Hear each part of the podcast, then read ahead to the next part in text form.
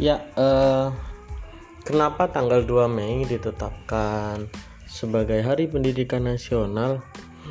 Dikutip dari Wikipedia Indonesia,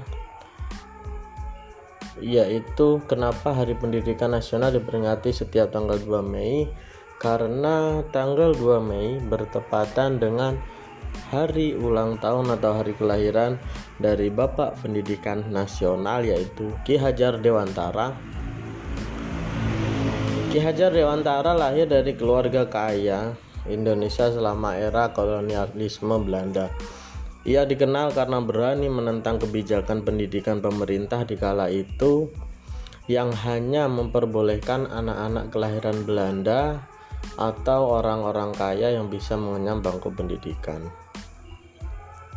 Hari Pendidikan Nasional ini ditetapkan melalui keputusan Presiden nomor 316 316 tahun 1959 tanggal 16 Desember tahun 1959.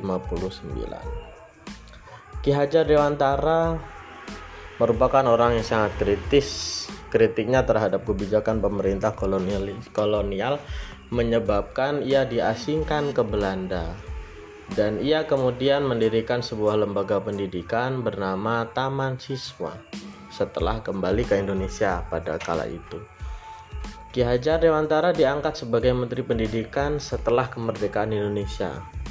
Filosofinya Tutwuri Handayani, yakni di belakang memberi dorongan, yang sampai saat ini digunakan sebagai semboyan dalam dunia pendidikan Indonesia. Perlu diketahui bahwasannya Ki Hajar Dewantara wafat tahun 1959 yaitu tepatnya tanggal 26 April. Untuk menghormati jasa-jasanya terhadap dunia pendidikan Indonesia, pemerintah Indonesia menetapkan tanggal kelahirannya sebagai Hari Pendidikan Nasional. Nah, demikian sahabat sekilas tentang sejarah sejarah Hari Pendidikan Nasional kenapa kok di bulan 2 Mei. Baik, uh, selanjutnya saya di sini akan berbicara tentang pendidikan, potret pendidikan di Indonesia. Pendidikan di Indonesia itu terbagi terbagi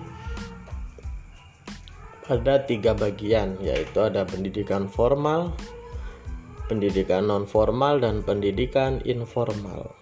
Nah, pendidikan formal seperti diketahui pendidikan yang di situ proses pelaksanaan pembelajarannya secara formal yaitu kalau di Indonesia ini ada SD kalau di bawah Kementerian Pendidikan ada SD kemudian SMP SMA SMK perguruan tinggi, ada pula yang di bawah Kementerian Naungan Kementerian Agama, yaitu ada MI, MTS, dan MA.